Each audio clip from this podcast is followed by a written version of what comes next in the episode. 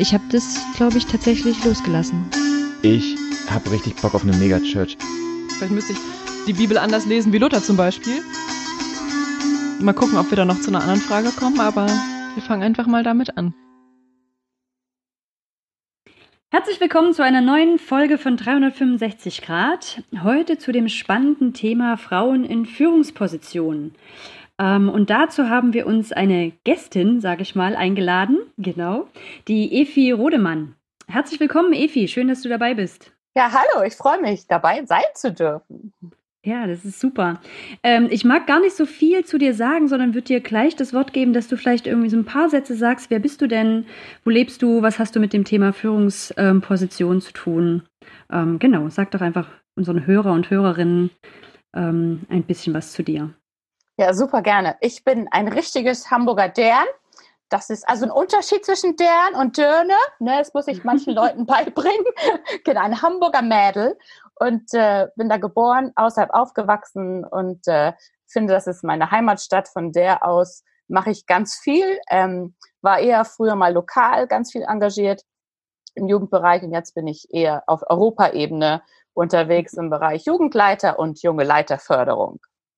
Und das beschäftigt mich halt immer wieder. Und äh, das passt jetzt irgendwie total cool mit diesem Podcast, weil ich mir 2020 echt nochmal so auf die Fahne geschrieben habe, Frauen in Leitung echt zu fördern. Sehr schön. Dann sind wir ja genau beim richtigen Thema hier. Ja, ähm, ich bin gespannt. Genau. Ähm, ich selber kenne dich auch bisher noch gar nicht. Ich lerne dich heute sozusagen kennen. Ich glaube, Pauline und Jan und Efi, ihr kennt euch irgendwie schon länger. Könnt ihr da mal so zwei Sätze zu sagen? Ähm, ich, ich euch zuerst, kennt? ich zuerst, bevor die was sagen. oh Gott, oh Gott. also ich habe ich hab die beiden vor 15 Jahren kennengelernt. Äh, da waren wir zusammen in einer Kirche außerhalb von Hamburg und äh, ich war äh, dort, äh, bin ich eingestiegen in die Jugendarbeit und ich erinnere mich nur an eine der ersten Sachen war eine Konfirmandenfreizeit, ein Wochenende. Und äh, Jan war mit dabei, Pauli ist ja ein bisschen jünger. Und ich weiß noch, dass mein Lieblingsspiel war mit Jan und seinem besten Freund Björn, wie man mit rohen Eiern so ein Egg Wrestling machen kann. Und das war What? so cooles Wochenende, dass anschließend mich Jan und Konsorten in den See geschmissen haben. Okay. Pauli war immer die Liebe. Genau, also ist unsere, unsere Zusammenführung. Ja, Jan hat sogar mal illegal Mischbier getrunken auf einer dieser Freizeiten. Oh, jetzt werden die harten Geschichten ausgepackt. uh, Jan! Becks und ich habe Jan einen Heiratsantrag gemacht, als er 15 war, ungefähr so, weil ich den so toll fand. Und er hat aber vor der Gemeinde dann abgesagt und oh. ist unter den Stuhl gekrochen. Wow! Mit ja. 15 unter den Stuhl gekrochen, Jan? so ungefähr. Wahrscheinlich Jan innerlich so ein Loch gegraben und, und ähm, tief verschwunden. Ich weiß auch, ich glaube, jetzt kann ich auch nichts mehr zu ergänzen, glaube ich. Ich glaube. Epi wusste sich zu rächen ja, für die Aktion mit dem See. Sehr gut. Und sag mal, ähm, was ist Egg Wrestling? Also du nimmst jeder, jeder ein rohes Ei unter die, unter die also in jeder Achselhöhle ein rohes Ei. Ja und dann musst du den anderen dazu bringen, das Ei runterfallen zu lassen, was bei uns vor allem zu dollen Kopfstößen geführt hat. Wir haben das, es, es, wir haben es nicht so smart ausgeübt, das Ganze. Ich habe verloren. Ey, eure Freizeiten waren ein bisschen cooler als meine. Sowas haben wir nie gemacht. Hm. Das ist das Einzige, was mir in Erinnerung geblieben ist. Und das Efi ins Wasser schmeißen von diesem Wochenende tatsächlich. Ich habe keine Ahnung mehr, worum es inhaltlich ging. Ich hatte sehr gute Bücher. okay. Ähm, Efi, zum Anfang, ähm, wir haben jetzt überlegt, wenn wir Gäste haben, dass wir gerne am Anfang immer so ein bisschen eine persönliche Frage stellen wollen. Und wir setzen uns ja bei 365 Grad auch viel mit unseren Zweifeln im Glauben zusammen. So ein bisschen mit der Frage, was glauben wir eigentlich noch oder auch wo, wo sind wir gerade am Zweifeln oder sehen auch gerade die Richtung nicht so richtig. Und meine Frage an dich wäre deswegen auch am Anfang gleich, bevor wir ins Thema einsteigen, nochmal, wo ist in deinem Glauben, wo ist dir in deinem Glauben Zweifel begegnet? Also ich werde ja bald 50, ne? Das ist ja schon echt ganz schön alt. Fühle mich natürlich wie 30, wenn ich mit, besonders mit Jan und Pauline hier rede. Aber ähm, da habe ich schon viele Geschichten erlebt, persönlich in meinem Glauben, wo äh, Sachen nicht Sinn gemacht haben und wo ich äh, dann zuerst irgendwie an Gott gezweifelt habe, nach dem Motto, nicht, dass es ihn nicht gibt, aber manchmal diese Zweifel, die kamen aus meiner eigenen Biografie, aus meinen Erlebnissen mit meinen Eltern, ob Gott es gut mit mir meint. Mhm. Er meint es gut für andere, aber meint er es wirklich auch gut mit mir? Das ist so auch eine Frage, die ich immer mal wieder auch, äh, die auch immer wieder hochkommt, vielleicht auch bei diesem Thema Frauen und Führung. Ähm, und dann auch manchmal Zweifel an, an anderen. Also, ne, wenn man mit Christen unterwegs ist und gibt es unterschiedliche Frömmigkeitsstile und sowas, dann wird man vielleicht manchmal auch sehr schwer enttäuscht. Vielleicht fällt man auf die Nase und ähm, ich hatte zum Beispiel eine große Leiterschaftskrise vor vier Jahren. Ähm, also jetzt äh, genau im April dieses Jahr, vier Jahre und äh, ähm, denke so, wow, das hat ganz viel mit mir gemacht, mit meinem Glauben, äh, also auch da rauszukommen aus dieser Krise. Also ich bin echt so dankbar, mhm. dass ich ja aus dem Ganzen draußen bin, aber das hat schon ganz viel gemacht mit dem, also wer bin ich, meine Identität, ähm, also die hab, das habe ich ganz stark in Frage gestellt. Und äh, aber eine Sache, die hat mich schon ganz lange begleitet, dass ich ähm, ein Buch von Philip Yancey mal gelesen habe zum Thema Gnade. Das ist so ein Bestseller gewesen. Das hat mich damals echt sehr geprägt. Und er sagte so, es ist müßig, Gott die Frage nach dem Warum, Warum zu stellen, sondern eher Wozu. Und das prägt mich also bis heute noch so, dass ich ganz oft eher nicht Gott selbst in Frage stelle, sondern eher dann frage so, wozu? Mhm. Okay. Danke. Da finde ich, waren ganz viele Punkte drin, wo ich mir vorstellen kann, dass wir in dem Gespräch jetzt hier auch nochmal drauf kommen, die ich schon interessant finde.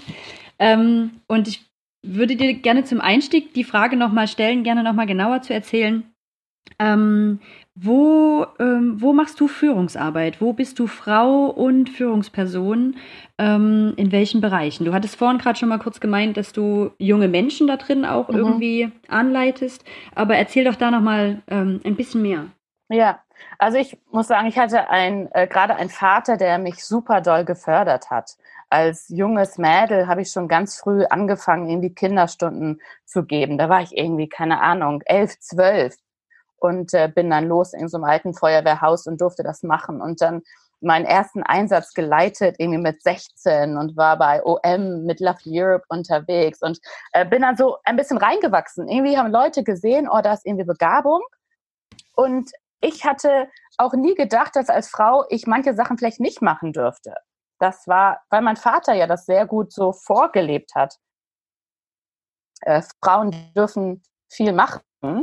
Und äh, demnach bin ich dann einfach losmarschiert und äh, habe dann einfach jetzt äh, unterschiedliche Leitungspositionen gehabt äh, in in äh, jetzt in Deutschland und dann aber auch auf Europaebene.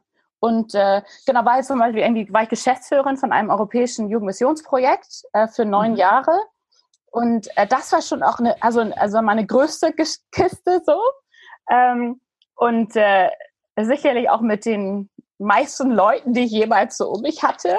Ähm, aber das war schon echt spannend in so einer eher äh, manchmal war ich so das einzige Mädel in so einem ganzen Männerkreis in Europa. Und dann gibt es noch diese verschiedenen Spannungen, auch zwischen den Theologien und Nationen und so. Genau, und das äh, hat mich aber bewegt. Da bin ich raus dann vor vier Jahren. Und das hat mich aber bewegt, wie kann ich weiterhin Verantwortung tragen. Und äh, genau, habe bei der Lausanne Bewegung so ein Mandat für Förderung von jungen Leitern, habe dort eine Führungsverantwortung auf globaler Ebene, leite ein europäisches Jugendnetzwerk für Jugendleiter und auch alles Mögliche, was so drumherum kommt und was mir auch kreativ in die Hände fällt. Hanna hat gerade gefragt, ähm, ob du ähm, oder wo du denn Führungsperson und Frau bist. Bist du irgendwo Führungsperson und nicht Frau? Das klingt nach einer dummen Frage, aber vielleicht tatsächlich so diese, also weil wenn mich jemand fragen würde, wo bist du denn Führungsperson und Mann, würde ich mal sagen, ich bin einfach Führungsperson.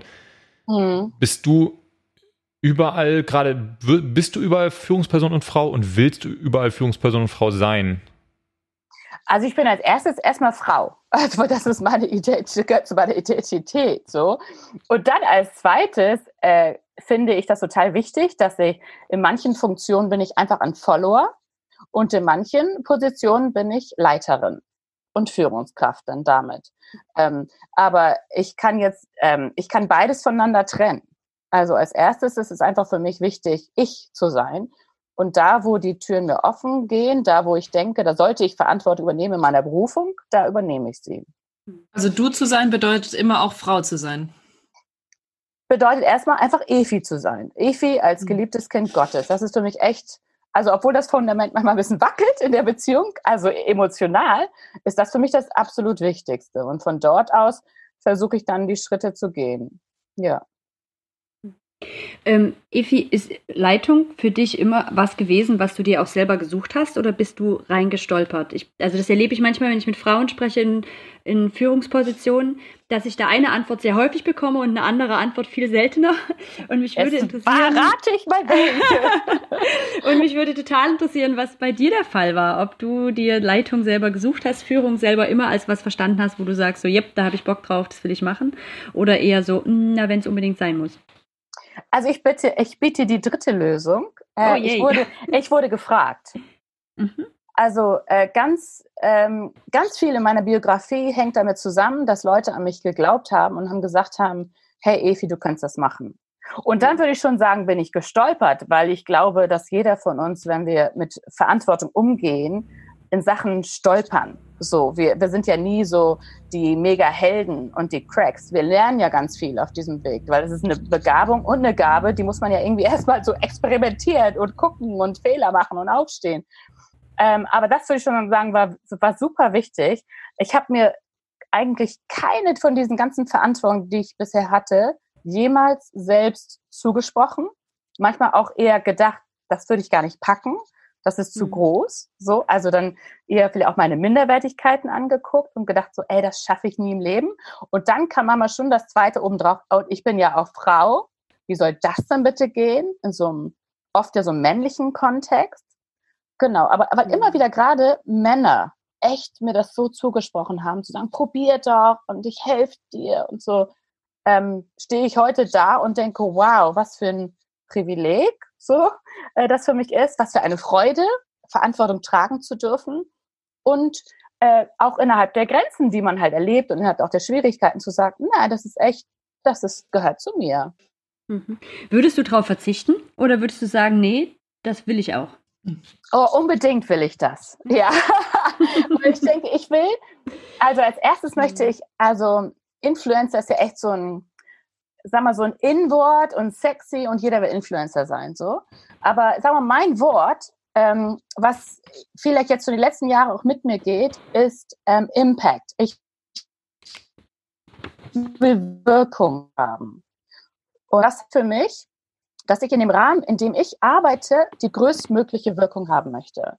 Und dafür muss ich mein Bestes geben. Dafür brauche ich ein geniales Team. Dafür brauche ich super Co-Leiter oder manchmal auch Leute, die über mir leiten und mich freisetzen.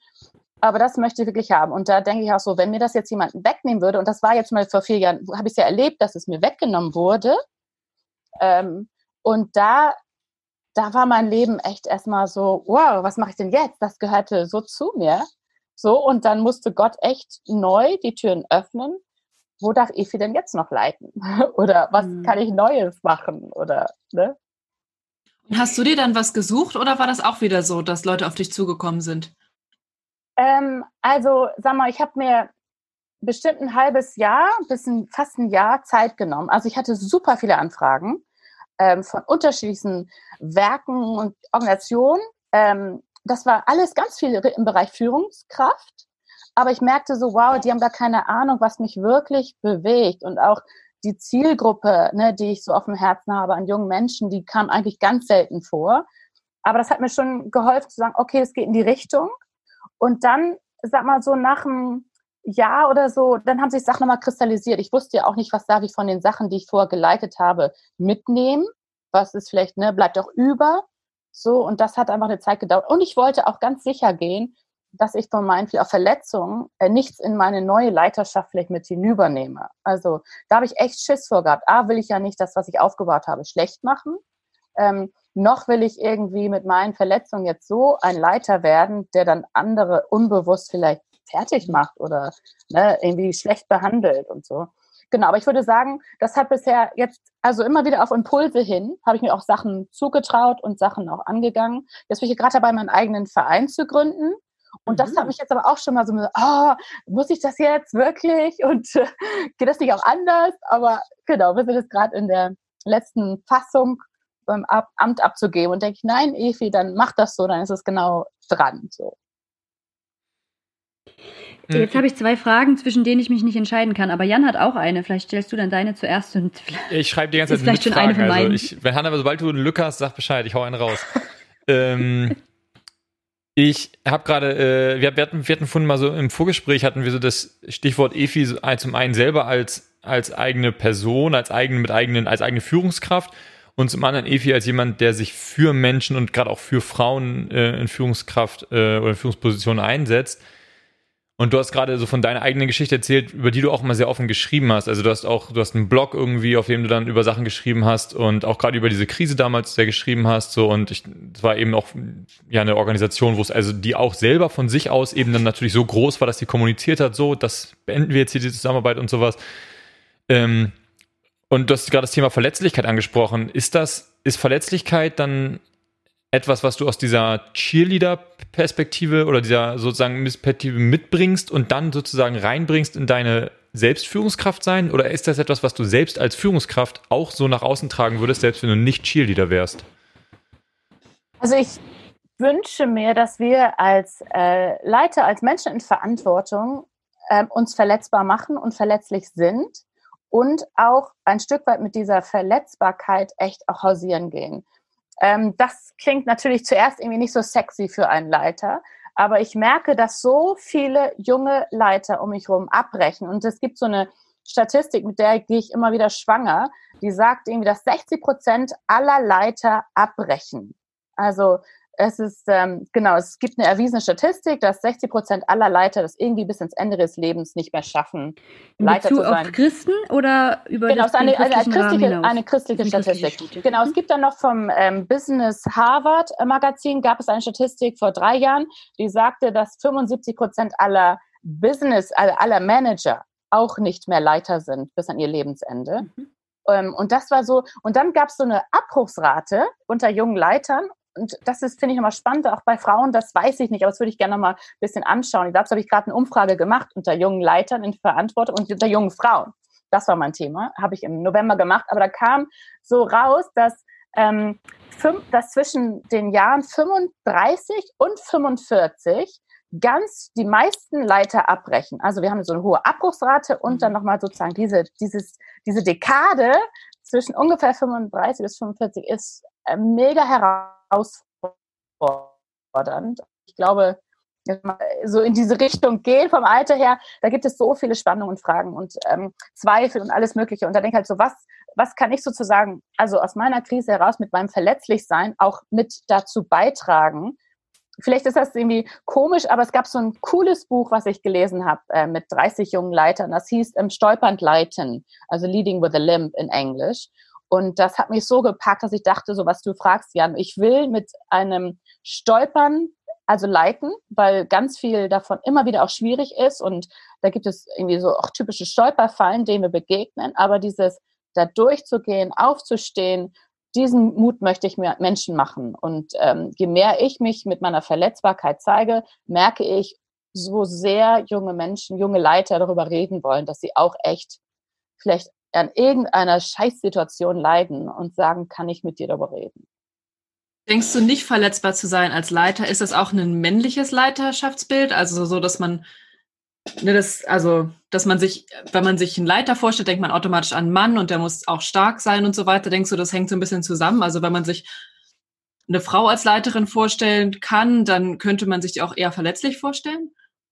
Ich glaube schon, dass das in der Richtung geht. Ich denke natürlich schon, Grenzen werden gerade aufgeweicht in diesem ganzen Leadership, ähm, so Dis Diskussionen und sowas, ähm, dass das nicht mehr äh, so rein männlich ist, stark zu sein. Also ich beschäftige mich gerade sehr viel mit dem, wie unterschiedlich leiten denn Frauen und Männer. So, und äh, ich habe dazu mit drei Bücher rausgesucht, jetzt ja, für mhm. die ich halt gerade dabei bin zu lesen. Zwei habe ich auch gerade neben mir so die mich echt ganz doll geprägt haben, wo ich denke so, nee, also die Männer, die das geschrieben haben, auch aus ihren Krisen heraus, also es waren jetzt alles Männer, wo ich dachte, super, dass Männer sagen so, nee, echt jetzt, ich will mit meinen gestolperten mhm. Dasein, möchte ich leiten. Das finde ich also fantastisch.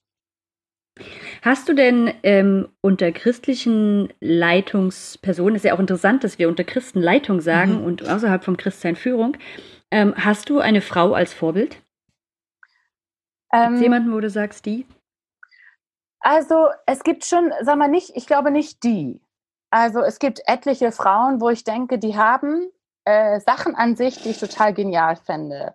Es gibt jetzt wenige Leute, wo ich sagen würde, wow, die ist so mein Leiterschaftsmodel und äh, dem, dem gehe ich voll nach. So, das habe ich nicht. Aber es gibt bestimmt, wenn ich jetzt äh, drüber nachdenke, bestimmt 20 Frauen, die ich so mega inspirierend finde und sage so, wow, wenn ich so ein bisschen was von der hätte in die Richtung, da, das, das zieht mich dahin so. Es liegt auch daran, vielleicht kann ich das kurz irgendwie einwerfen, aber ich hatte mir voll gewünscht, als ich jetzt Führungskraft ja wurde, bei diesem äh, einen großen Jugendprojekt und war jetzt die, äh, die Geschäftsführerin, dass ich mir ganz viele Fragen gestellt habe und ich dachte, es wäre so cool, eine Frau in Leitung zu haben, die mich, die mich mentoren würde. Und ich habe keine Frau gefunden. Und das hat mich so umgetrieben, dass ich dachte so, not on my grave, das werde ich nicht erlauben für die nächste Generation, dass die keine Frauen haben, die sie mentoren und also begleiten würden. Deswegen ja auch so ein bisschen mein, ich denke so aus meinem eigenen nicht vorhanden sein dessen, dass ich dachte so, nee, das werde ich umdrehen und das werde ich ändern für die nächste Generation und dafür tue ich auch echt viel. Aber das hat mich echt, dass ich dachte, wow, es gibt richtig coole Frauen und keiner von denen war bereit, in mich zu investieren. Ich weiß, die hatten alle richtig gute Gründe, aber ich scheiß drauf. Ich wollte gerade fragen, also was sind denn die Gründe? Also von dem, was ich Frauen gehört, ja, haben. keine Ahnung. Ich habe natürlich auch nach jemand geguckt, äh, versucht, der ein bisschen älter war als ich. Mhm. Ähm, dann entweder waren die schon besetzt, hatten schon irgendwie genug Mentees oder etliche von denen kannten noch gar nicht so das Mentoring-Konzept, wo jemand sagt, das heißt doch nur für mich, begleite mich auf meiner Reise. So. Aber irgendwie war, hatten sie entweder keine Zeit für mich oder waren selber am Limit oder ich weiß nicht. Also es waren irgendwie alles so, wo ich denke, kann ich akzeptieren. Ich weiß, das war jetzt nicht persönlich und trotzdem war das doch für mich irgendwie eine persönliche Schiene. Hm. Ich finde das gerade ganz interessant, weil ähm, ich in meiner Arbeit ja immer mal mit Frauen im nicht-christlichen Kontext in Führungspositionen zu tun habe und wir dann immer da mal feststellen, dass Frauen viel weniger so eine Netzwerkarbeit machen. Also Männer haben in der Führungsarbeit meistens ein eigenes Netzwerk, entweder was sie sich selber gebildet haben und sobald die aufsteigen, nehmen die das auch mit und fördern sich damit natürlich auch, nehmen auch Leute mit rein in das Netzwerk, wenn die größer werden. Und das erinnert mich gerade so sehr daran, dass Frauen, also dass auch im, im nicht-christlichen Kontext Frauen viel häufiger sagen so, äh, nee, geh mal weg, ich habe das jetzt hier geschafft, das ist so mein Platz und ich, ich besetze den. Danach klingt es jetzt nicht so ganz, aber trotzdem viel weniger den Fokus haben, sich ein Netzwerk zu bauen ne? und sich damit natürlich gegenseitig auch zu bereichern und zu unterstützen. Ist das was, was du auch erlebst?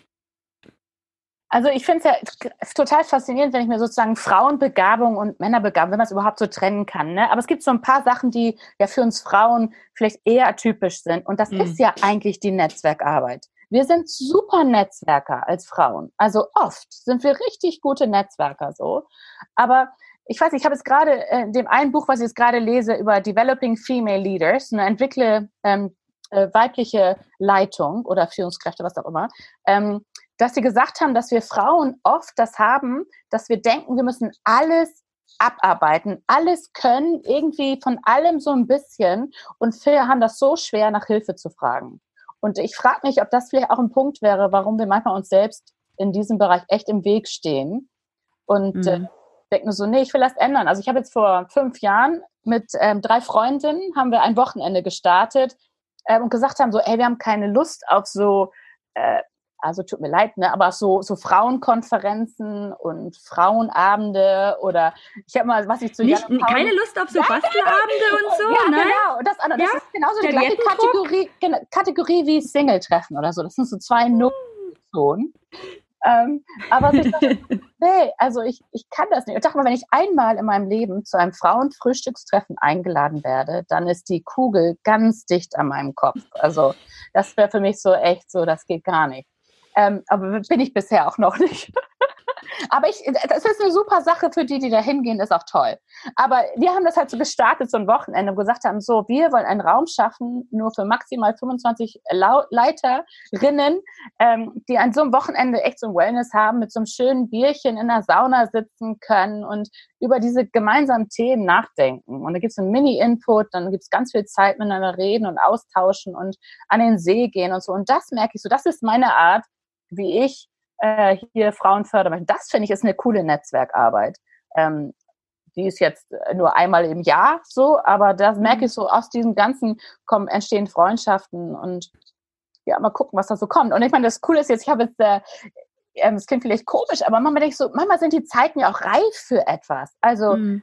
ne, dass ich denke so, okay, manche ältere Frauen gehen auch langsam in Rente, manche Frauen arbeiten, hören auf. Und äh, dass ich jetzt gerade mit ein paar Mädels so am Rumspinnen bin. Äh, wir treffen uns jetzt im Mai online, äh, so eine Handvoll Frauen, die sagen, wir haben richtig Bock, was gemeinsam hier auf die Beine zu stellen, was Deutschland bisher noch nicht gesehen hat. Keine Ahnung, ob es was wird, aber wir gehen das Risiko ein, weil wir denken, irgendwie ist die Zeit reif dafür, für die jungen Mädels um uns herum, die Verantwortung tragen und die äh, nicht mehr in das Schema von früher reinpassen. Hm. Ähm, du hast gerade so angesprochen, dieses, äh, diese hohe Ansprüche und sowas und was, was mir von außen immer wieder auffällt oder wenn es um das Thema irgendwie ähm, auch so gerade Frauen in, in, Führungspositionen angeht, ist dass ähm, diese Frage, Frauen, die, die ersten sozusagen, die, die immer so eine Pionier, da brauchst du eine Pionierin dann immer. Ähm, und auf der anderen Seite Frauen, das erlebe ich immer wieder dann auch bei bestimmten Rollen, wenn man sie anfragt, bei bestimmten Aufgaben, sagen, nee, nee, warum denn ich? Ich kann das ja nicht so, warum denn ich denn? Ich bin dafür gar nicht so prädestiniert oder sowas. Während bei Männern so das, zumindest so diese Wahrnehmung häufig ist, dass sie sagen, na klar mache ich das. Also ich erlebe das, das immer wieder erlebt, auch in, in Gemeindearbeit zum Beispiel, wo dann, sagen wir mal, in der Lobpreisarbeit, dann die, der, jede Band wurde von einer Lobpreisleiterin geleitet, aber wenn dann Sachen diskutiert wurden, dann äh, hast du fünf Männer gehabt, die sich die Köpfe eingeschlagen haben und die fünf Lobpreisleiterinnen, die saßen alle daneben und haben irgendwie zugehört und waren so, hm, ähm, wie geht's dir mit diesem, mit diesem Thema? So einerseits Selbstanspruch, Perfektionistin zu sein und wenn man über diese Hürde selber nicht rüberkommt, dann nimmt man die Aufgabe nicht an und auf der anderen Seite, dass von außen aber auch gefordert wird, jetzt musst du doppelt so gut sein, weil du bist die eine Frau, wenn du es jetzt nicht besser machst als alle anderen, bist du nicht auf deren, also dann, dann bist du nicht mal auf deren Level sozusagen. Hm. Also ich finde, also ein bisschen unterscheide ich jetzt hier zwischen dem kirchlichen Sektor und Hannah kann vielleicht auch was zu ihrem Bereich dann sagen. Mhm. Aber ich merke ähm, oft so, dass wir eine Diskrepanz haben von dem, wo wir theologisch stehen. Wir haben so eine theologische Linie, ähm, die ist entweder niedrig oder hoch gesetzt so. Und dann haben wir noch eine eigene Linie, wo wir denken, dass wir theologisch irgendwie reinpassen. Und äh, dann haben wir noch die Männer noch eine andere Linie. Und ich finde echt, das ist erstmal total wichtig, dass ähm, für man, dass man für sich selbst seine Theologie wirklich erarbeitet. Also es gibt so, und so viele Kontroversen zum Thema Frauen und Leitung. Ähm, ob in den Kinderjugend oder darf sie auch predigen, darf sie erste Pastorin werden. Ich denke, es ist super wichtig für sich selbst zu klären, wo stehe ich da drin und dann auch zu klären mit seiner Kirche, wo steht denn die Kirche, weil oftmals sind Sachen so unbeschrieben. Und dann mhm. kommt es, dass eine Frau oft sagt so, ich traue mir es nicht so. Also stimmt, die Männer trauen sich Sachen viel leichter zu.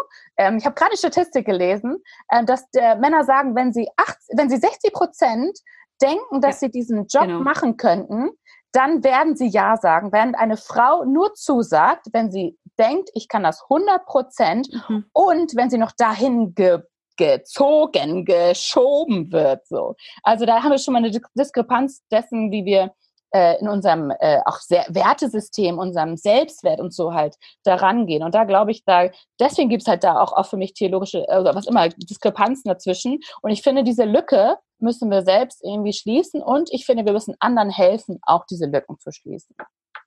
Wer, wer schließt die? Achso, ja, Hanna, sag. Was ist deine Theologie, Efi? Äh, meine Theologie ist, ja dass äh, Frauen leiten dürfen. Also, sagen wir mal, meine, meine Grundtheologie ist, dass jeder Mensch eine Begabung von Gott bekommen hat. Und diese Begabung wird von Gott definiert und nicht von Menschen. Und darin ist es für mich super wichtig, dass jede Frau und jeder Mann, dass alle wissen, wo stehen sie heute und was haben sie an Potenzial, an Begabung, äh, Begabung mitbekommen, die nur sie auch ausleben können. Und das finde ich, das möchte ich in Menschen erwecken. Und diese Berufung sozusagen, das Rauskitzeln, das Rausarbeiten. Und, ähm, und dann, wenn ich denke, ne, jemand hat das Potenzial zur Leitung und so, dann will ich das pushen. Dann will ich für mich äh, darf auch eine Frau an erster äh, äh, Leitungsstelle sein in einer Kirche. Also es gibt ja so zwischen patriarchisch und matriarchisch gibt es eine große Spannweite und dann wird noch äh, diskutiert zwischen komplementär und egalitär. Und ich würde sagen, ich bin auf der egalitären Seite, dass ich sage, ähm, es dass nicht dein Geschlecht bestimmt, äh, ob du leiten darfst, sondern deine Begabung und dass Männer und Frauen gleichzeitig miteinander leiten können.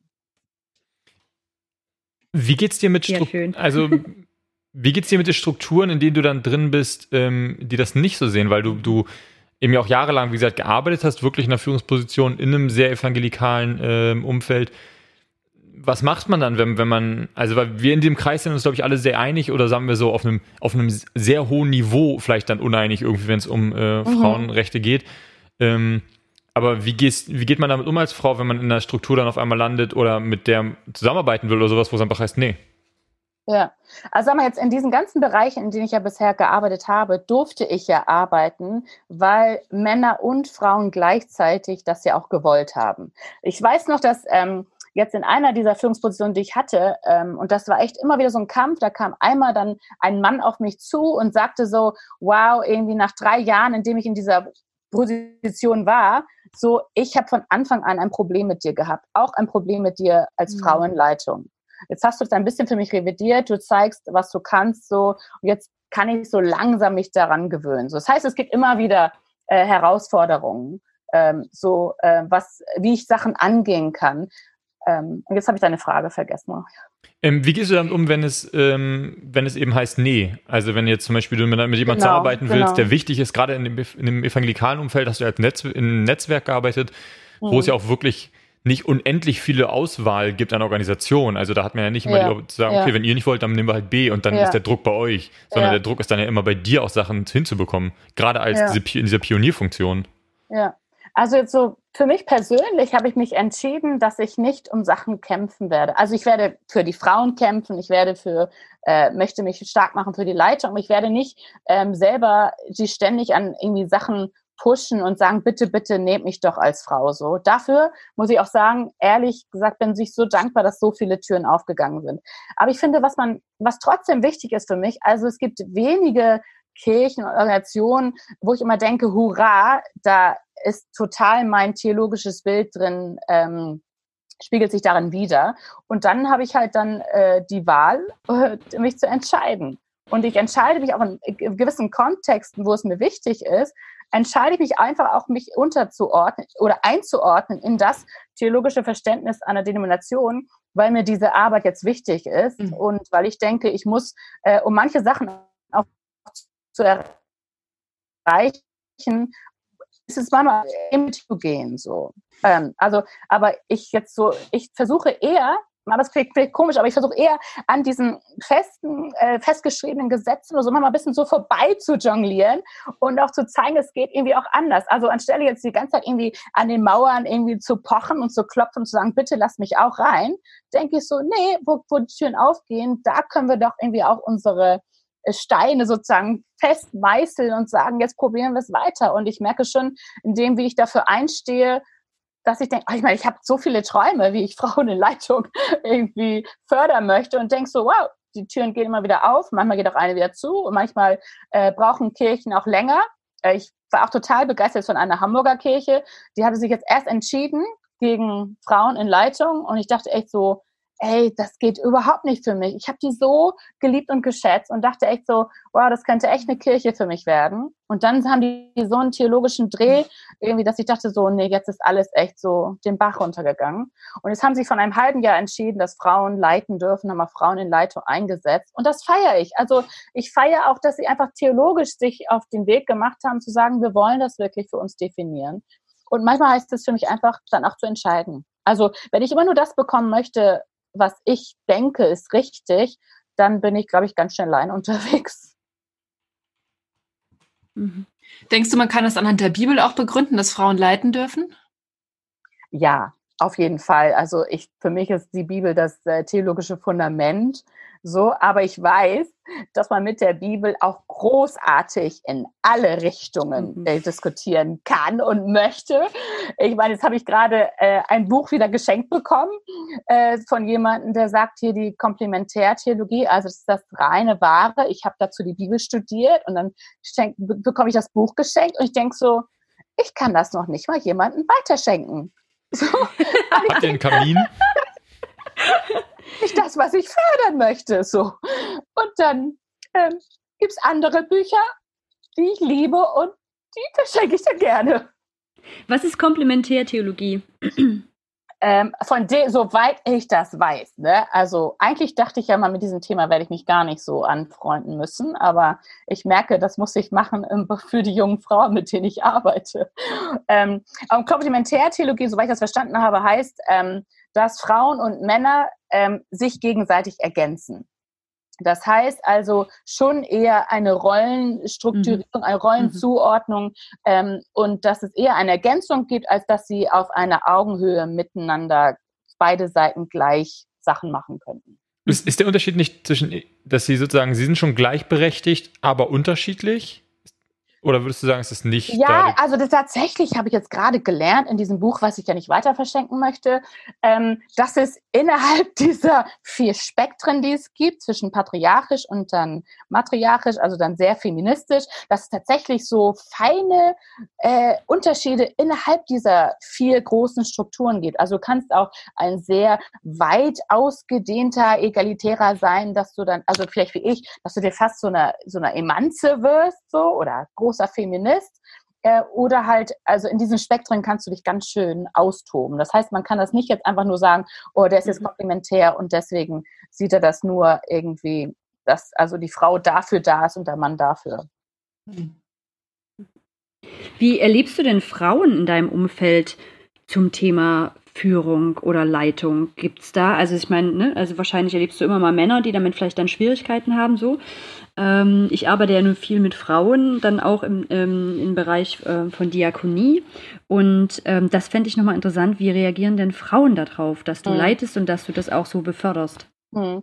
Also ich muss einfach sagen, äh, einen großen Respekt und Dank an alle Männer, die mich bisher so mega gefördert haben und die auch andere Frauen fördern. Da gibt es so viele und ich muss sagen, ich habe wenig Stolpersteine bisher erhalten von Männern, sondern eher von Frauen. Deswegen also, frage ich. Ja, genau. Deswegen wollte ich einfach nur noch mal für mich nochmal äh, sozusagen revidieren. Es waren wenig die Männer, weil die, viele Männer haben einfach auch total Bock, was mit mir zusammen zu machen. Die sehen mich nicht irgendwie als Frau als erstes, sondern einfach als Mensch, der eine Begabung hat und der was macht, der, der dazu da ist, um was zu bewegen. So. Mhm. Und dann merke ich eher, ähm, dass oft bei Frauen, die vielleicht gerne ähm, was machen möchten und was bewegen möchten, wenn die zum Beispiel dann irgendwie von durch den Familienbetrieb oder durch ihre eigenen begrenzt Wahrnehmung, die sind dann eher diejenigen, die sagen, oh, das darfst du aber nicht. Meine Bibel sagt, du darfst das nicht so.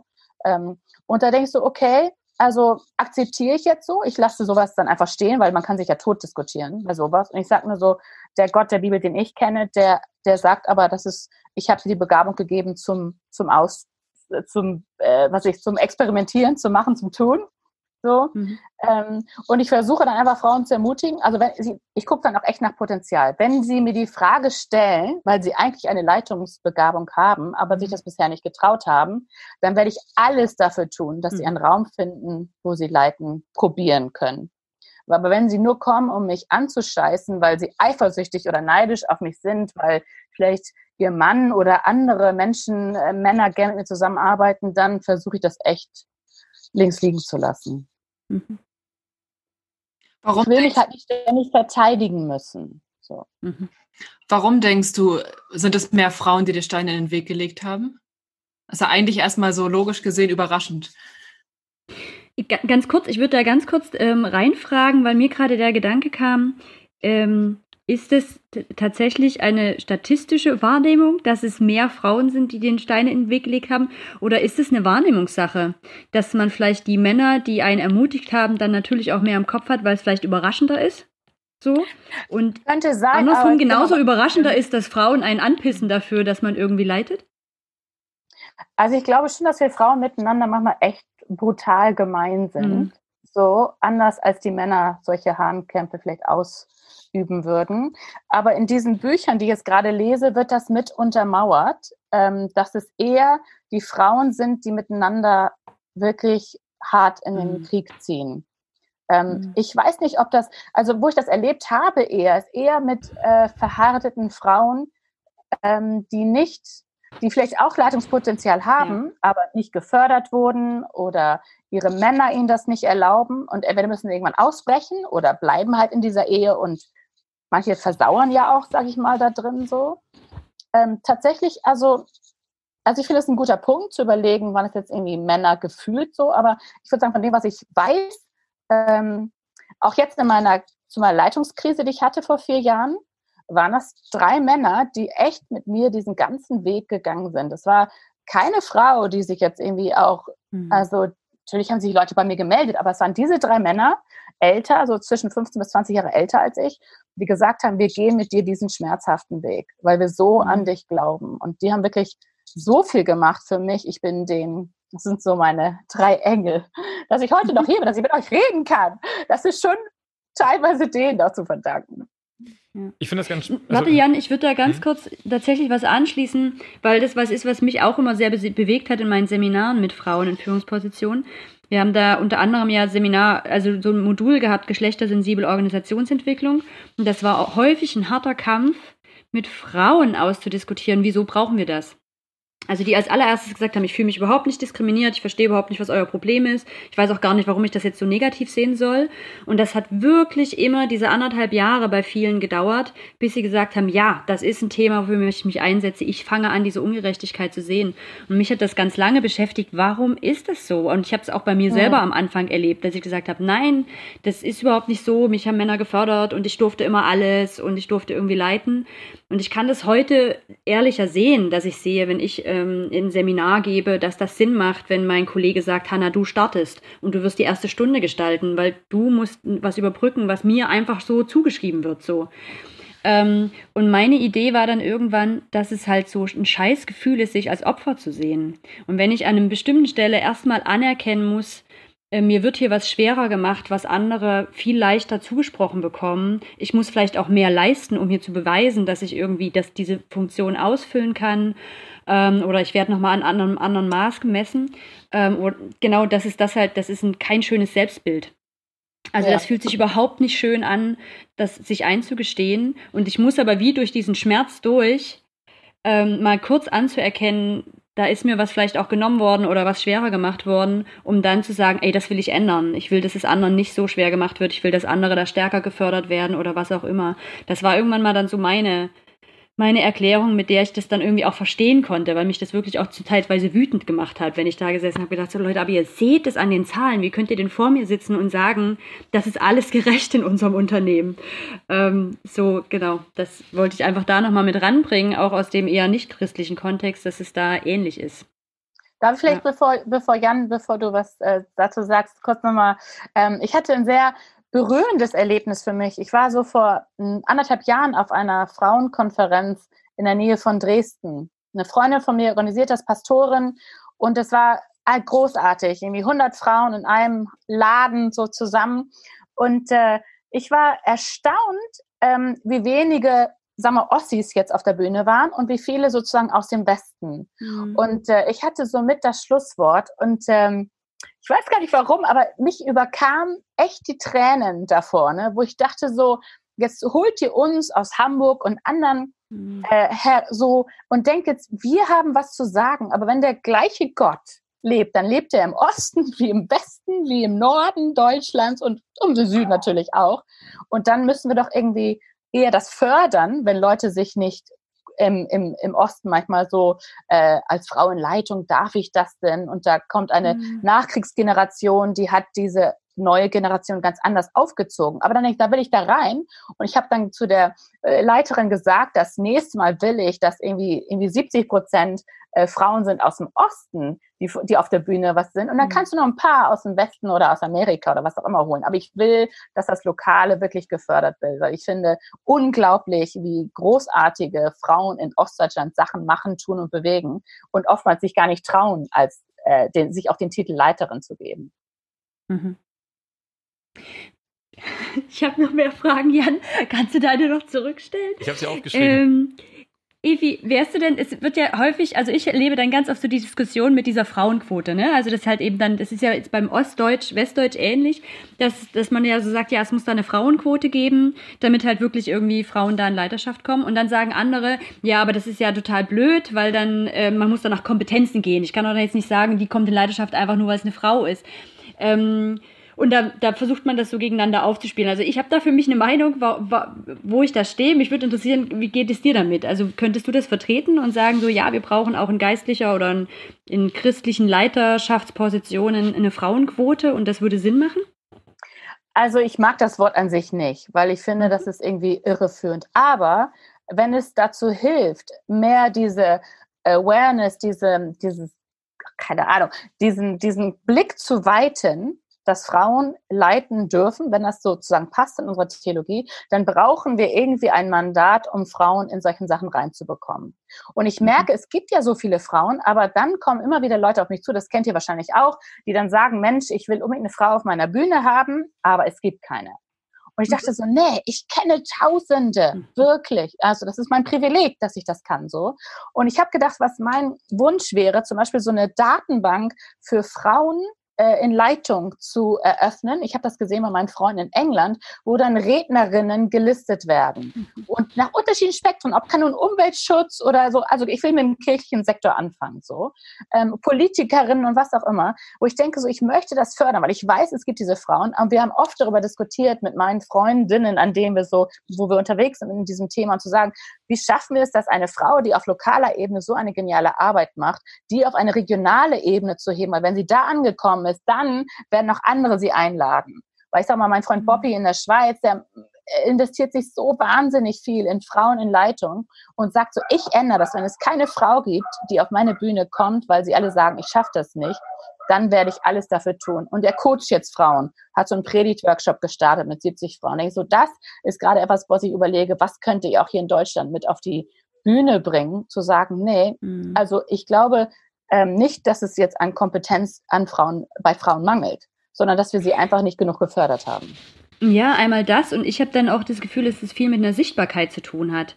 Ähm, also wo wären Frauen denn sichtbar? Und das ist halt so auch mein Punkt, weshalb ich sage, ja, ich, ich möchte, dass das darauf geachtet wird, dass da irgendwie auch Frauen vorkommen, weil wir bestätigen unsere Wahrnehmung ja immer wieder. Also wenn ich Total. da immer wieder Männer sehe, dann schreibe ich auch immer wieder Total. Männern diese Kompetenz zu und das wird eine Zeit lang brauchen, bis wir das umgelernt haben innerlich und bis das dann so ein Automatismus wird.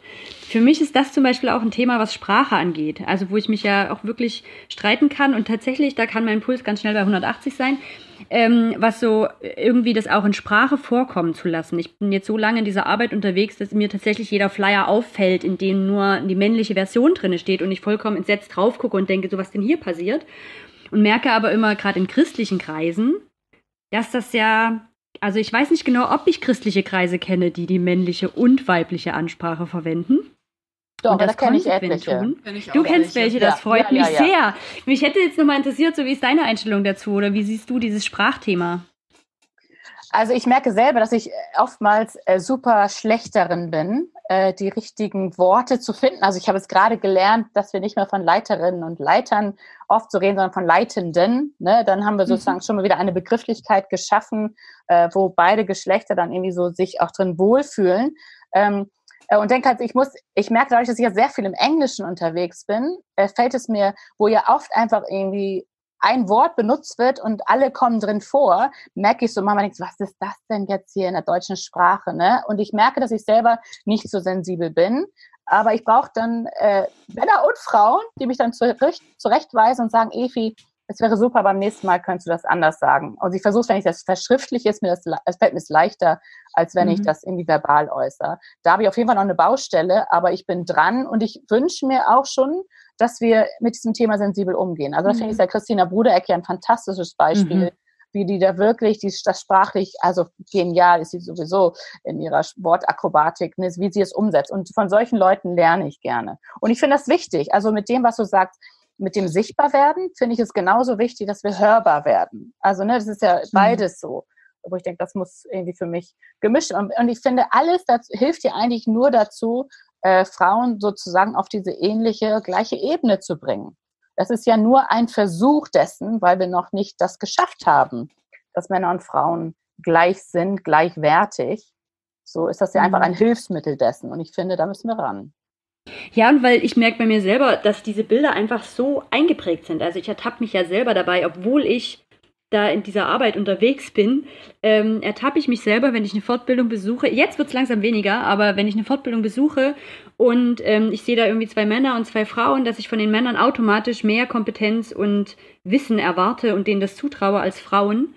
Ich merke mittlerweile dadurch, dass ich mir dessen dann irgendwann bewusst werde, dass es langsam ein Unlernen wird, weil dadurch, dass Frauen in Leitungspositionen sich häufig so viel mehr Mühe geben müssen, um da drinnen zu bestehen, erlebe ich da dann ganz oft eher die höhere Kompetenz, äh, wo Männer sich dann eher ausruhen. Es ist ja auch statistisch erwiesen, dass Frauen sich zum Teil viel länger fortbilden und viel länger noch ähm, mhm. weiter schulen, während Männer dann irgendwann auf diesem Wissen sich ausruhen. Also wenn man es jetzt so pauschal sagen will.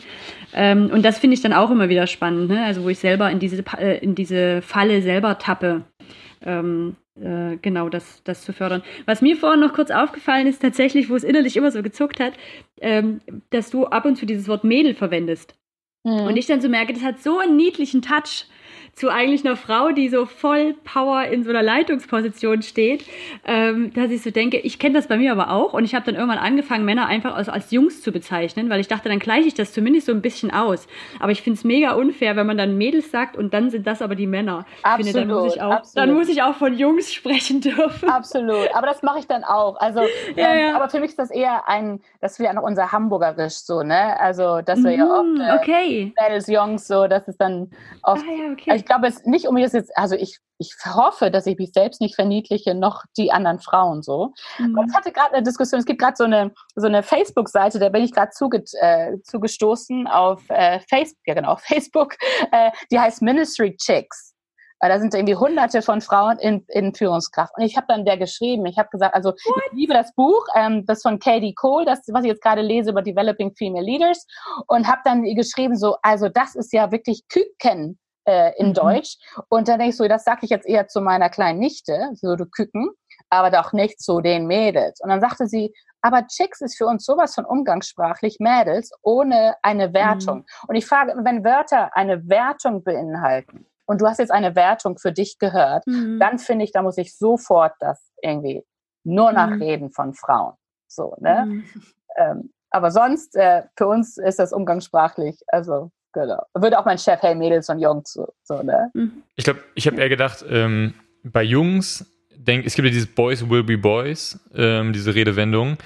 Und ich habe bei Jungs eher an diese Redewendung gedacht. Und diese Redewendung bedeutet ja eher im Sinne von, ach, dann, dann, dann lass dem, lass dem das doch, der ist doch nur ein Junge. So, für die Jungs bleiben alle Jungs und deswegen Mhm. dürfen sie halt weitermachen, was sie wollen.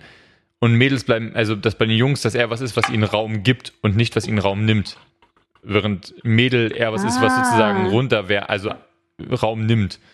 Aber ich glaube, das ist mehr auf Englisch so, oder? Also das empfinde ich jetzt auf Deutsch nicht. Nee, aber ich habe gerade darüber nachgedacht, warum es. Und ich habe gedacht, Jung, ey, Jungs stört mich null, wenn Leute sich gegenseitig Jungs nennen, aber wenn es ein Genau. Wochenende mit den Jungs heißt eben, Ja. wir gehen alle richtig jetzt einen Ja. Saufen und irgendwie, keine Ja. Ahnung. Und also zumindest wäre das so die Wahrnehmung. Also, genau. Dass das tatsächlich das überhaupt Und nicht es- negativ ist. Das hat auf jeden Fall auch immer was mit Kontext zu tun. Also ich weiß auf jeden Fall in meiner Seilgartenausbildung, ähm, da habe ich irgendwie, da macht man ja so Knotengeschichten und so Kram. Und dann weiß ich, ich bin da wirklich fast ausgetickt, als so ein älterer Mann dann mir hinten über die Schulter blickte und dann so, na Mädels, soll ich dir mal helfen? Und ich dachte so, äh, ich muss gleich ausrasten. So, ne, also das hat natürlich an vielen Stellen auch was mit, mit, mit dem Kontext natürlich zu tun und, und das wird eine ganz andere Wirkung haben, wenn du deine Leitungsgruppe da von Frauen hast und ihr da von Mädels sprecht. Aber ich glaube tatsächlich, ich wäre gegenüber Männern immer vorsichtig, dieses Wort zu benutzen, weil das dort einfach so einen anderen Touch hat und was anderes irgendwie mittransportiert. Ja, aber es ist auf jeden Fall gut, das zu, also gut darauf ähm, hinzuweisen, Hanna, und auch immer wieder uns zu sensibilisieren dafür, weil ich denke natürlich schon, Mhm. Wenn ich jetzt Mädel auf mich beziehe und denke, oh, das ist mein Selbstwert, weißt du, der ist nur so klein, Efi kann gar nicht, so, dann weiß ich Mhm. zwischendurch, dann brauche ich echt also einen Tritt in den Hintern und zu sagen, nee, das, das akzeptiere ich gar nicht, bei mir selbst nicht und bei anderen nicht so. Mhm. Ähm, deswegen denke ich, ist Kontext wichtig. Und ich hatte gerade heute jetzt in diesem einen Buch gelesen, so dass diese Sprache auch, die wir verwenden, also auch als, als, als ähm, Frauen, dass wir oft eher sagen, so, ich fühle, das wäre jetzt richtig und so, wenn die Männer Mhm. sagen, ich weiß. Ne? Also auch da, also auch da sprachlich zu schauen, wie kommunizieren wir unsere Botschaften. Mhm. Jan will über Männer Jan, du reden. hattest. Achso. Ja, Genau. tatsächlich hätte ich, also hätte ich, ich habe so ein paar Fragen, die sich alle mit Männern beschäftigen. Ich würde gerne in dieser Folge endlich mal über das, über das starke Geschlecht reden. Nee, ähm, Ist dir irgendwie zu viel über Frauen, ja, nee, ich finde das super. Ich finde das, also auch meine Fragen, die ich vorhin hatte, das ist super, über die habt ihr schon geredet. Ähm, Oh nein. nee, das ist total gut. Ihr seid, also ein weiteres Beispiel Das war unsere Absprache vorher, Evi. Wir dürfen Jan hier jederzeit unterbrechen, hat er gesagt. und ich hoffe, dass alle, alle, die das hören, daraus mitnehmen, dass wenn man einfach mal ruhig ist, die Frauen tatsächlich einfach sinnvolle Sachen sagen. Oh.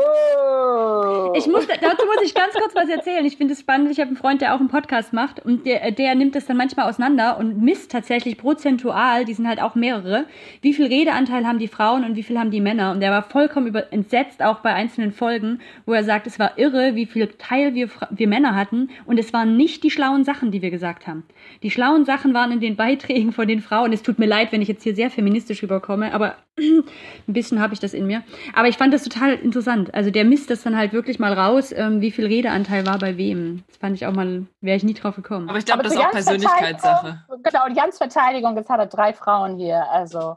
Und Nee, Pauline, ich kann tatsächlich nicht sagen, dass das Persönlichkeitssache ist. In meinen Seminaren ist das auch eine faszinierende Beobachtung. Ich habe ganz oft Seminare ist sozialer Bereich, das heißt, es sitzen hauptsächlich Frauen drinne und meistens so fünf, sechs Männer auf so eine Gruppe, 20 Personen sind es dann vielleicht so fünf, sechs Männer. Und ich habe angefangen, Strichlisten zu machen, welches Geschlecht zuerst spricht, wenn ich eine Frage reinstelle. Und es ist unglaublich, die Gruppen haben mir das nicht geglaubt, wenn ich dann gesagt habe, Leute, wir sind hier in einem Seminar zur Geschlechtersensibilität, ich muss es jetzt einfach mal kurz erwähnen. Diejenigen, die hauptsächlich auf Fragen von hier vorne antworten, sind immer Männer. Und das war halt wirklich eine harte Konfrontation, zum Teil für Männer dann zu sagen, so, warum mache ich das eigentlich? Also wieso fällt mir immer so schnell was ein? Aber natürlich auch an die Frauen, warum halten die sich zurück und warum sagen sie es nicht? Aber es ist wirklich faszinierend. Ich habe am Anfang auch gedacht, ich spinne und habe deswegen dann irgendwann einen Zettel, einen Stift genommen und mit Strichlisten ges- gemacht, wer halt wie viel redet weil es einfach so auffällig dann doch war. Aber es sich für uns so super gewohnt anfühlt, dass wir es eigentlich sonst nicht merken würden, wenn wir nicht bewusst drauf achten. Also das wären tatsächlich auch die, die Fragen, die ich jetzt sozusagen hätte. Ähm, also das, das würde jetzt ein bisschen, das, also wer auch immer jetzt zuhört, das könnte, könnte wehtun, wenn das Thema neu ist, was jetzt kommt. Ähm, ähm, wo fange ich an? Das, das, ein, das netteste Thema vielleicht ist das, was du von angesprochen hast, so Männer als Katalysator, ähm, die, die du mal erlebt hast und die du jetzt auch mehrfach hervorgehoben hast, dass das extrem hilfreich war. Ähm, ist das ein Not, also wenn du jetzt sagen wir mal so, so, eine, so, eine, so eine Zielperspektive denkst in Richtung von, wo wollen wir denn eigentlich hin? Was wäre so ein nächster Schritt auch? Ist das, sind Männer in der Form sozusagen ein notwendiges Übel, also dass Männer Frauen da sozusagen in Leitung reinnehmen? Ist das ein, ist das, ist das wir darauf angewiesen, ist das etwas, worauf wir jetzt angewiesen sind und was schön wäre, wenn es sich ändert? Oder würdest du sagen, das ist doch ideal? Also, dass ähm, je länger das sozusagen, je länger Männer sich da auch einsetzen können und aktiv Frauen unterstützen sozusagen und sagen, ja hier, ich nehme dich jetzt unter meine Fittiche, desto besser? Oder würdest du sagen, je früher wir damit aufhören können, dass Männer das machen, desto besser? Oh, also ich glaube, es braucht, äh, es braucht, es braucht Männer, die Frauen unterstützen und ermutigen. Ohne die geht das überhaupt nicht. Ähm, weil ich merke, dass wir Frauen einfach oft begrenzt sind, noch in unserem alten Denken und Schema und Theologie und sowas. Deswegen denke ich, es ist, ist total wichtig, aber auf der anderen Seite auch denke ich, brauche es Frauen, die andere Frauen ermutigen und das vorleben, dass es möglich ist. Also ich finde, ich mag nicht eins gegen das andere ausspielen, weil das wäre einfach nicht richtig und ich merke einfach, wie, wie sehr, also wenn ich einer Frau zuspreche, du bist richtig super und du machst das, komm, ich helfe dir auf den Weg, dann reicht das so zur Hälfte, sag ich mal. Und wenn ein Mann das zuspricht, dann hat das manchmal noch eine größere Wirkung. Vielleicht noch, weil wir oft in diesem alten System auch noch drin sind. Ja, und deswegen wäre meine Frage dann eben zu fragen, also ist das, wenn ich jetzt als Mann in der Position bin, zu sagen, ich kann sozusagen, also ich bin jetzt vielleicht einfach, weil es halt die Tradition sind oder es sich so entwickelt hat, dass ich als Mann in einer höheren Führungsposition bin ähm, und ich möchte aber eine Frau fördern. Ist es sinnvoller, dass diese Frau von mir gefördert wird, weil ich mehr Macht habe, oder ist es sinnvoller, dass diese Frau vielleicht unter die Fittiche genommen wird von einer anderen Frau, weil die diese Rolle der Frau besser nachvollziehen kann? Ja, sagen wir mal, wenn wir das super, wenn wir super lucky sind und wir haben Frauen in Leitung, dann sollen die Mhm. bitte schön fördern. Aber ich bin noch in den meisten Kreisen unterwegs, wo es nur Männer gibt. Und dann gibt Mhm. es Frauen noch, die Kinderstunde machen und so. Äh, da müssen die Männer ran. Mhm. Also ohne die, deswegen sage ich, ohne die geht's nicht. Also ich würde auch nicht das Wort notwen- notwendiges Übel benutzen, weil dafür liebe ich euch Männer zu sehr. Also zu sagen, es braucht Mhm. euch, äh, auch weil ich denke, von dem, von dem biblischen Mann, Frau, ne, Gott war, ist für mich beides so, das muss beides äh, gefördert werden. Und dann äh, denke ich, dann, es geht für mich nur zusammen. Das ist aber auch relativ klar das, was ich so aus der Diskriminierungsarbeit kenne. Da sagt man ja meistens, dass es eine Gruppe gibt, die hat einfach mehr Privilegien durch eben das, was vorher im Denken schon da ist. Und das ist in dem Fall sind das Männer, also dass ihnen halt einfach erst nochmal mehr zugesprochen wird und dadurch der Weg an vielen Stellen einfacher ist.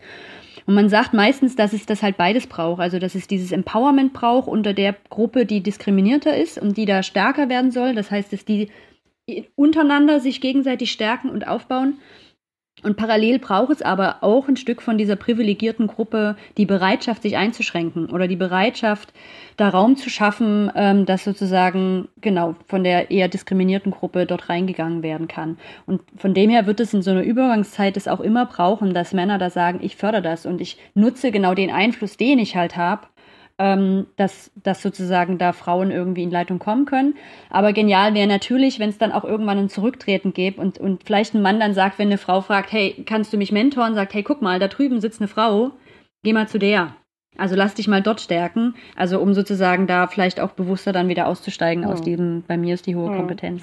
Ich hatte jetzt ein paar Redner kennengelernt, ein paar männliche Redner und die haben jetzt als ihr Pflichtprogramm das gemacht. Sie gehen nur noch auf die Bühne, wenn auch auf der Bühne andere Frauen reden können und dürfen.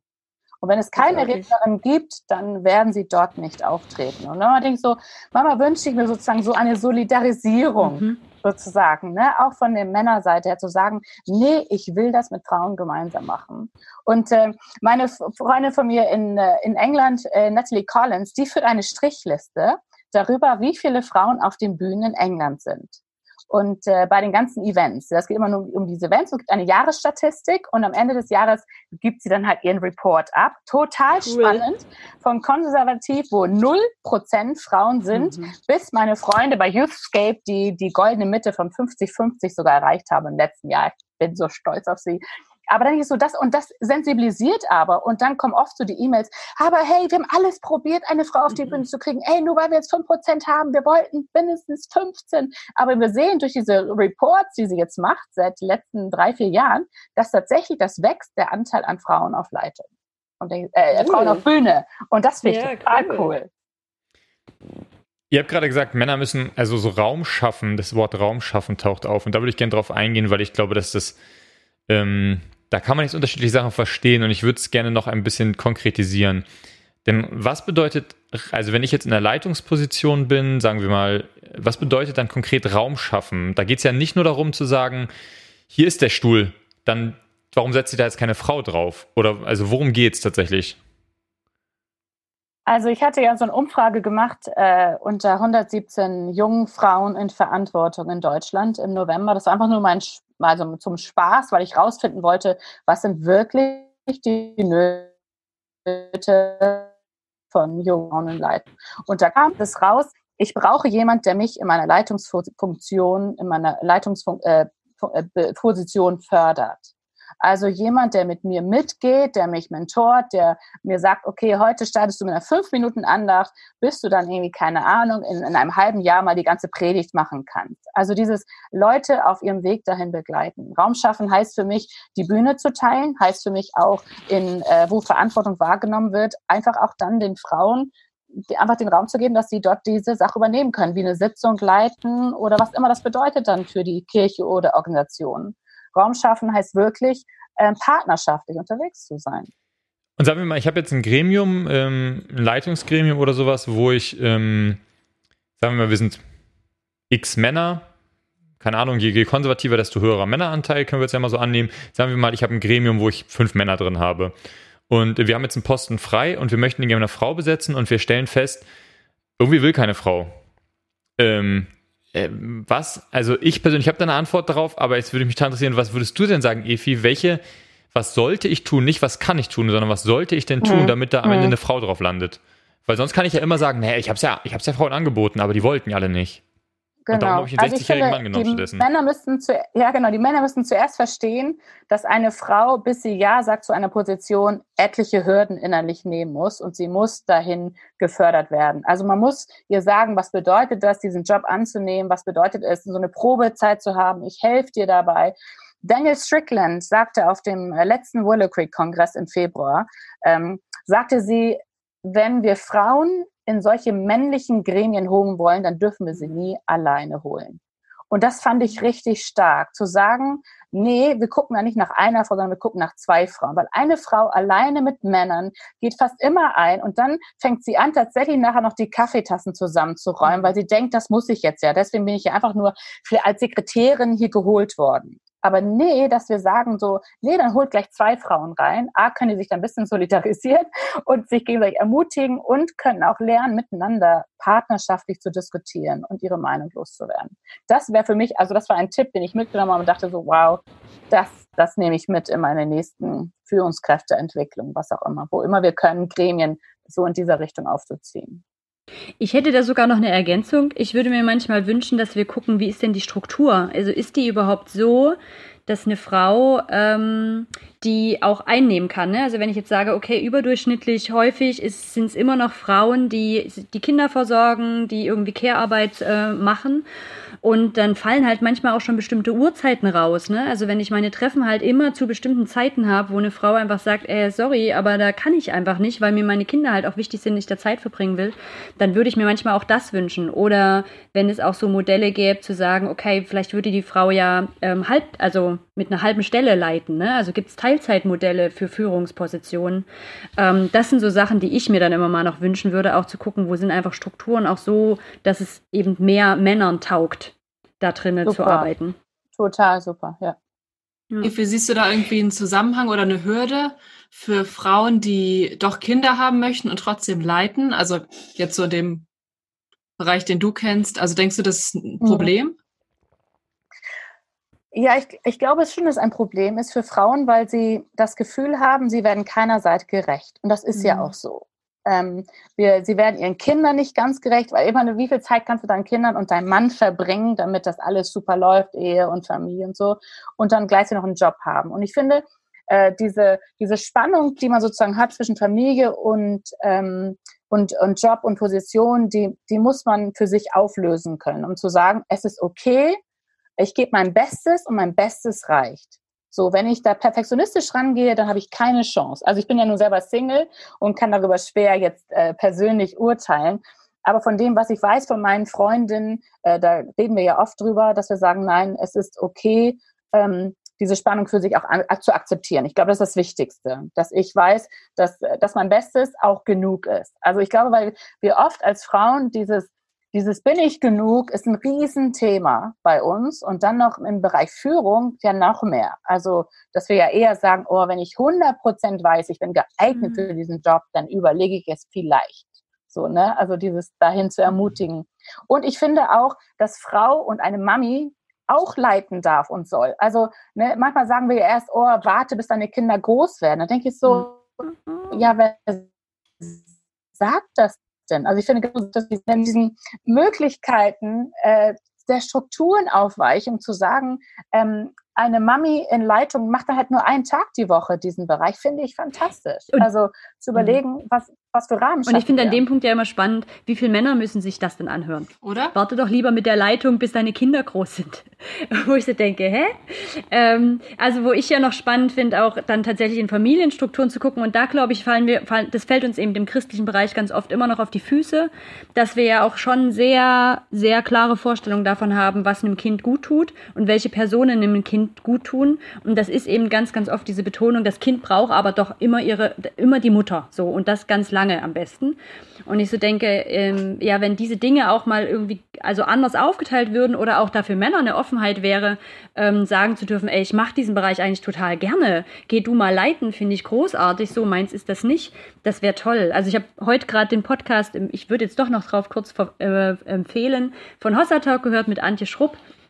Und da ging das so ein bisschen drum, wo dann eigentlich einfach Gofi auch erzählt hat, dass er halt ähm, zu Hause lieber die Hausarbeit macht und das total super findet und seine Frau da sozusagen andere Arbeit macht. Und das würde ich mir dann manchmal auch noch wünschen. Also mich belastet es sehr zu sehen, wie oft Frauen dann zwar Führungsarbeit machen, und trotzdem zu Hause gefühlt alles stemmen. Genau. Oder einen großen Teil einfach stemmen. Das tut mir auch total leid, das auszusprechen. Und da gibt es bestimmt Männer, die sich jetzt auf die Füße getreten fühlen. Aber es ist einfach immer noch so. Also es ist so, wenn ganz oft, ne, dass die dass Frauen das dann mitdenken, wie das jetzt geht. Das erlebe ich auf meinen Seminaren. Da erlebe ich die Frauen dann, die Führungsfrauen in den Pausen, wie sie zu Hause anrufen und checken, was alles passiert ist, ob das erledigt ist. Und ich denke so, das kann jetzt nicht wahr sein. Wir sind jetzt hier drei Tage auf Seminar.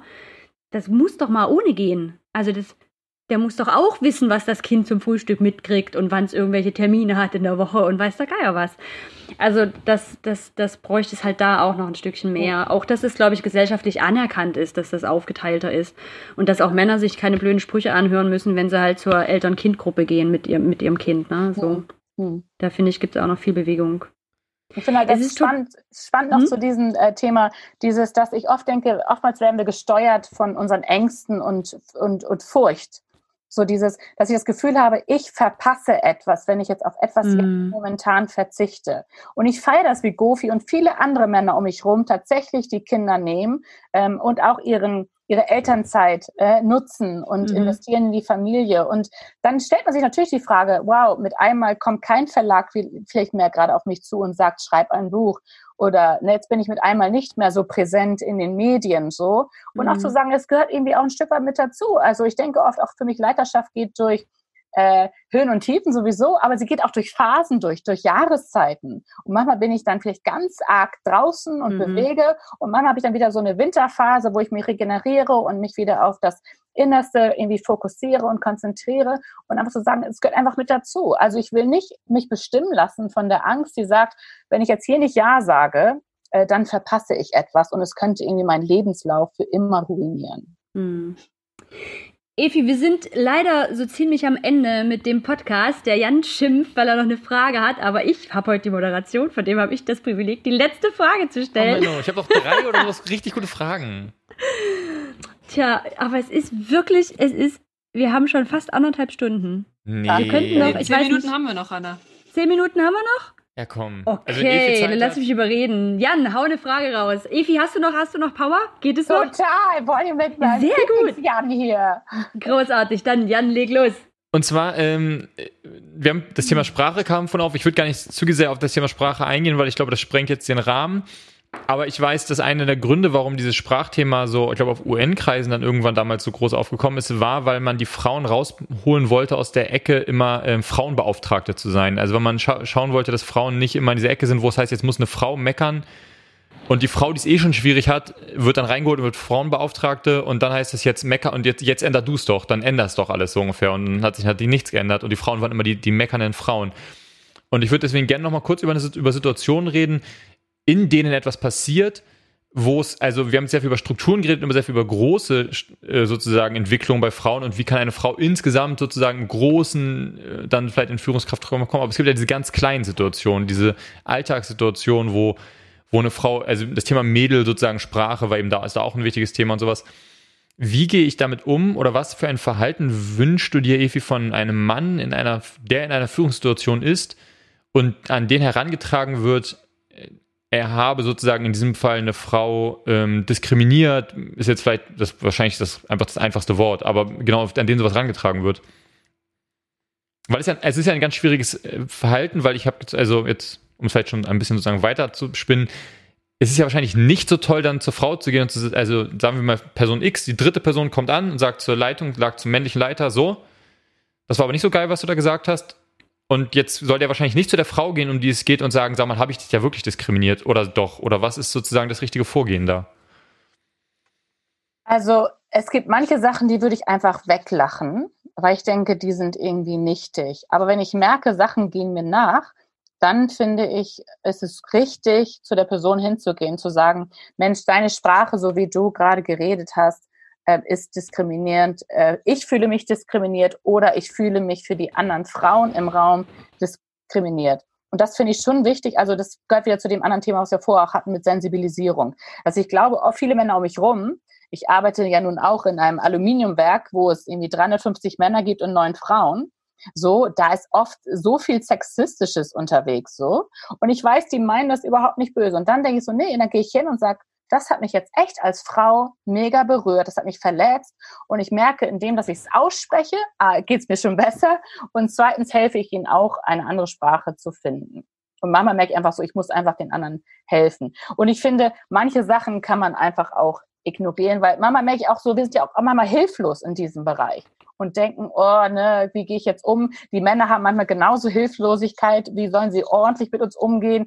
Die ganze MeToo-Kampagne hat für auch sehr viel Verunsicherung gesorgt, äh, auch für, für viele Männer, äh, dass mein Chef immer sagt am Aluwerk, oh, zum Glück habe ich eine Glastür, dann kann jeder irgendwie gucken, was ich mache und mir wird nie ein Skandal dadurch angehängt und so, wo ich denke, okay, wie helfe ich sozusagen in dem Ganzen, ohne jetzt ständig jedes Wort irgendwie äh, auf die Waage legen zu wollen. Aber ich glaube, Jans Frage war ja nochmal konkreter, welches Verhalten würdest du dir dann von dem Mann wünschen, der jetzt gehört hat, dass er da eventuell jemanden diskriminiert hat? Sorry, haben wir das vielleicht nicht mitbekommen hier. Ähm, nee, alles gut. Ich fand das auch spannend.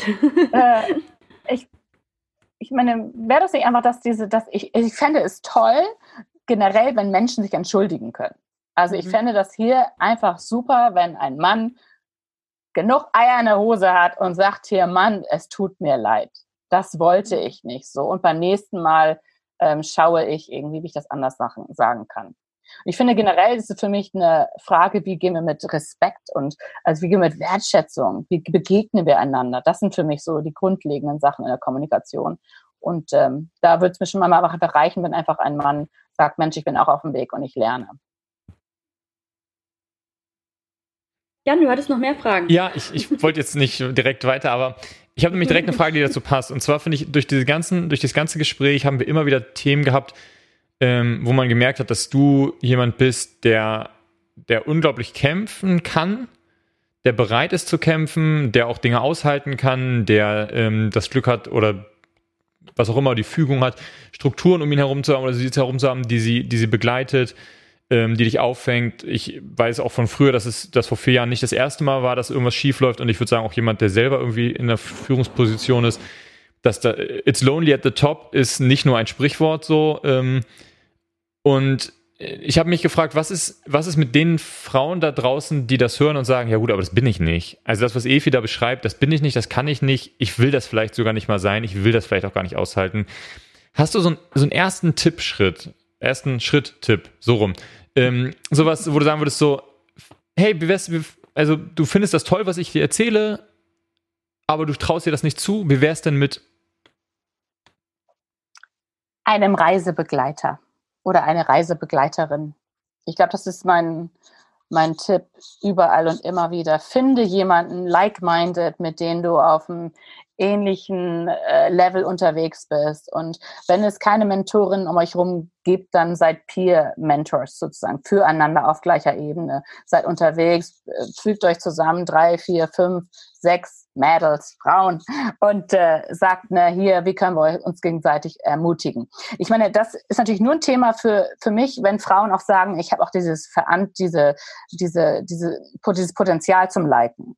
Also jetzt generell Frauen an sich, die interessieren mich nicht. So. Aber wenn es Frauen sind, die wirklich Verantwortung übernehmen wollen, dann denke ich, dann, dann, dann, dann packt euch zusammen, schaut, was gibt es für Plattformen, wo könnte man da austauschen. Das ist genau das, was ich mache, äh, unterschiedlichen Bereichen und merke, wow, ich gebe denen den Raum und dann machen die das selbst. Die sind ja oft jünger, oft jünger als ich, so, weil ich ja gerade mit dieser jüngeren Leiterinnen-Ebene arbeite und dann gehen die, packen die Sachen an, die besuchen sich dann gegenseitig in ihren Arbeiten und lernen voneinander. Das ist dann ganz, ganz flexibel und ich merke, das hilft. Wenn du jemanden hast, mit dem du heulen kannst und mit dem du lachen kannst auf solchen Ebenen, ähm, ist Gold wert.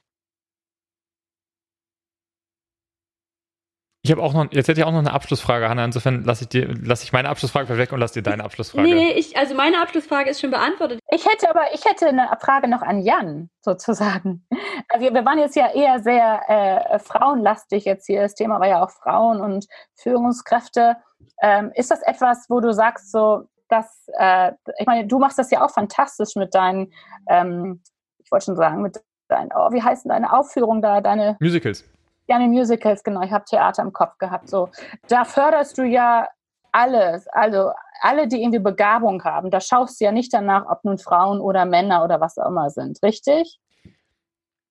Doch, teils schon. Ich meine, wir haben auch, bei uns gibt es einfach ganz andere Themen. Also bei uns gibt's, geht das Thema Frauen ist da gar nicht mehr, also Gleichberechtigung Frauen, Männer ist da einfach kein Thema mehr. Wir reden da eher über Themen wie äh, Transident und sowas, einfach um da sozusagen Gleichberechtigung herzustellen. Also das muss man einfach sagen, dass da die Kulturszene einfach das Thema schon 20 Jahre hinter sich hat, glaube ich. Also zumindest ja. auf der Ebene. Wir reden jetzt, glaube ich, nicht über Intendanten und sowas. Also da möchte ich jetzt nicht sagen, dass da das Thema hinter uns ist. Das hat ja die letzten Jahre gezeigt.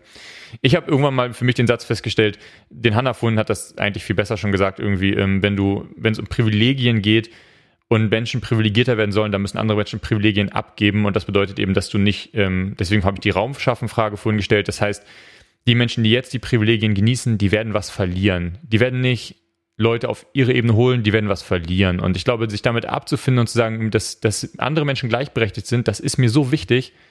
Oder das heißt so wichtig, das klingt, als wäre das, als müssten das jetzt ja. nur ganz paar machen. Eigentlich müssten wir uns alle mal zusammenreißen genau. und gucken, wo habe ich genau. Privilegien und dort Privilegien abgeben.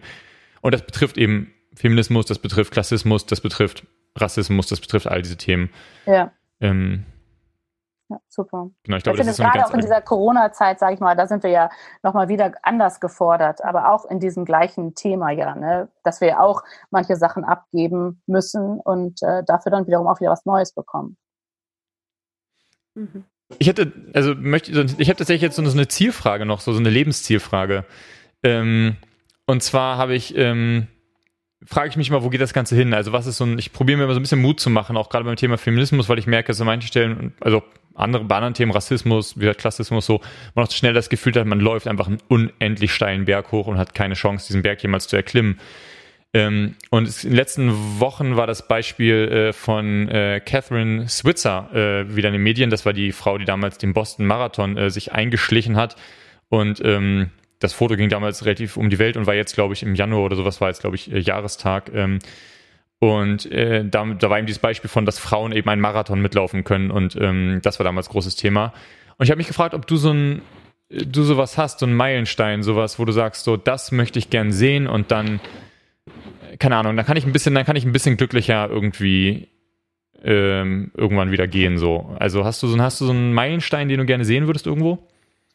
Also im Bereich äh, Frauen und Leitung auf jeden Fall. Ja, also sag mal, das, mein, mein mehrere Meilensteine ist dieses Jahr, ähm, dass ich sage, ich würde gerne ein, ähm, ein neues Netzwerk schaffen für Frauen in Verantwortung, aufsetzen auf das Fundament, was uns gelegt wurde in Deutschland und auch in der Schweiz. Und darauf aufbauend würde ich super gerne Möglichkeiten schaffen, wo A, Frauen in äh, Predigtworkshops gefördert werden. Ich, ich möchte diese eine Online-Datenbank launchen, wo, wo Frauen, äh, Rednerinnen äh, platziert werden können. Also ich möchte bewusst äh, in diesem Jahr und im nächsten, dazu braucht man auch ganz schön äh, ein bisschen Geld in die Hand nehmen, um manche von diesen Sachen äh, zu experimentieren, würde ich gerne jetzt wirklich Meilenschritte gehen. Also ich hatte immer gesagt, so, ah, ich habe eigentlich gar keinen Bock mit diesem Thema Frauen und Leitung wirklich was zu machen. Aber ich wurde echt herausgefordert, dass jemand sagte, so Efi, wenn du die Chance hast, auf eine Bühne zu gehen,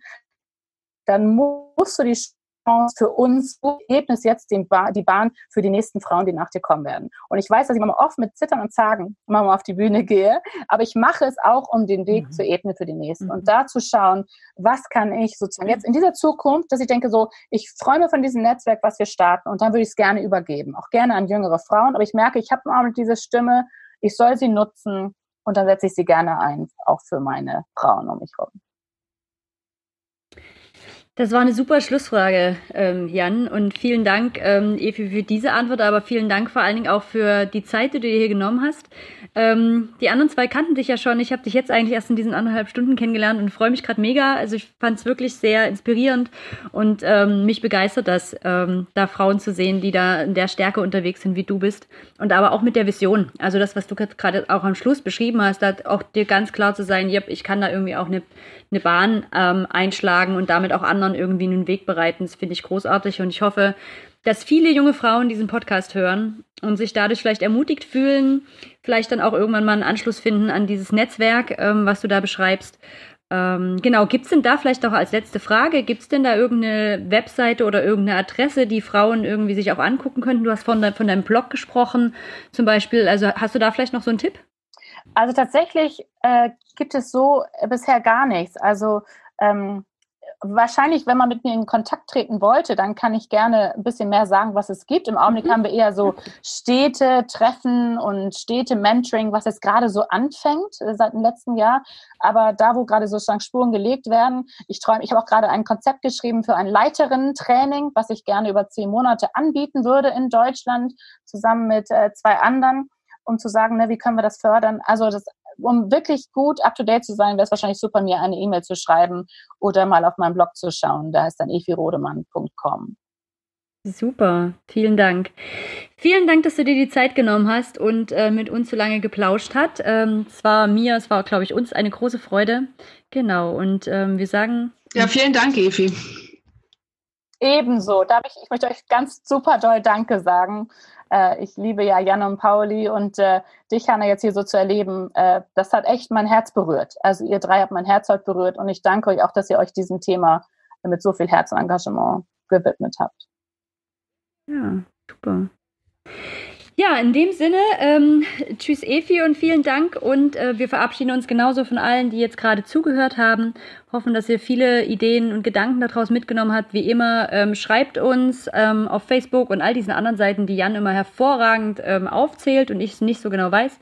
Ähm, Instagram zum Beispiel. Ähm, und lasst uns wissen, was eure Gedanken dazu sind, was ihr dazu erlebt habt, was ihr noch ergänzen wollt. Macht's gut und bis zum nächsten Mal.